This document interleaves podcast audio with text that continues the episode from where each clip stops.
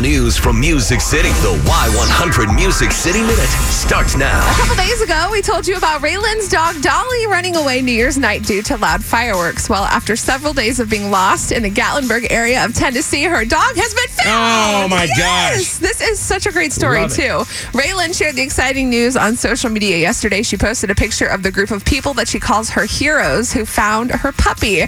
She said the group did not want the $5,000 reward that was offered. They were just searching for Dolly out of the kindness of their hearts. She said the first of many miracles in 2018, Dolly survived three nights in single digit weather. And she's like a little chihuahua puppy. So she says, Mommy is on her way to come get you, baby.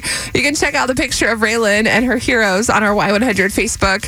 If you're a fan of Chris Stapleton and Justin Timberlake, this might be the best news you'll hear all day. Chris just announced he'll be on one of Justin's, uh, he'll be one of Justin's collaborators on his new album. Love that. It's going to be called Man of the Woods, and no specific details really have been released about this collaboration, but a press release did say that Justin's new album will not only feature Chris Stapleton, but have collaborations with Alicia Keys, the Neptunes, and Timbaland.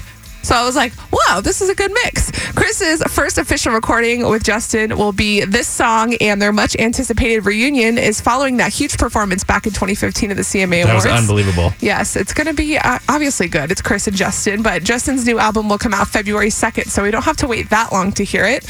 And there's always rumors about Blake Shelton, but this one kind of scares me. Um, he hinted that he might be retiring soon, and this all started when Blake tweeted that he was watching the life story of famed football coach Bruce Arians. I don't know how to say it because It's good. That's right. That's right. Okay, He That's right. You get it. Nailed it. Let's give it he up. tweeted, Damn proud to call Arians my friend. He said, Enjoy your retirement. I'll be joining you real soon, brother. So a lot of fans took this tweet as a possible sign that Blake is ca- hanging up his cowboy hat soon. But we did some digging, and that would be highly unlikely because he just signed a deal with Warner Music Nashville, basically proving that he's still committed to his record label and making music. So fans, calm down. I like how everyone just jumps to conclusions. Well, I mean, when you read that and you don't know everything that's going on in the business, whatever, Yeah, but it's like, that's listen, true. he's not going to turn down money. I know. He- he's like in his prime right now. That would be crazy.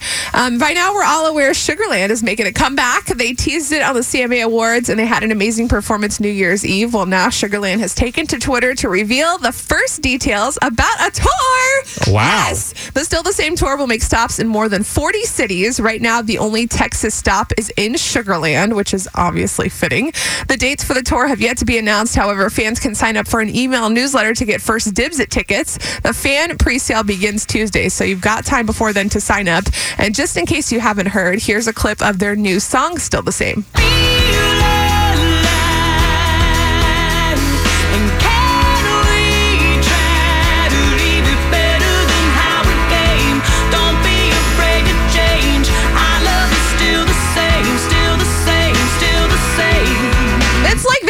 Separated and took Yeah, a break. it. I'm so excited. So, fan pre sale starts Tuesday. Make sure you sign up for that list at sugarland.com. And you can check out the rest of that video on our Y100 Facebook. That is your Music City Minute.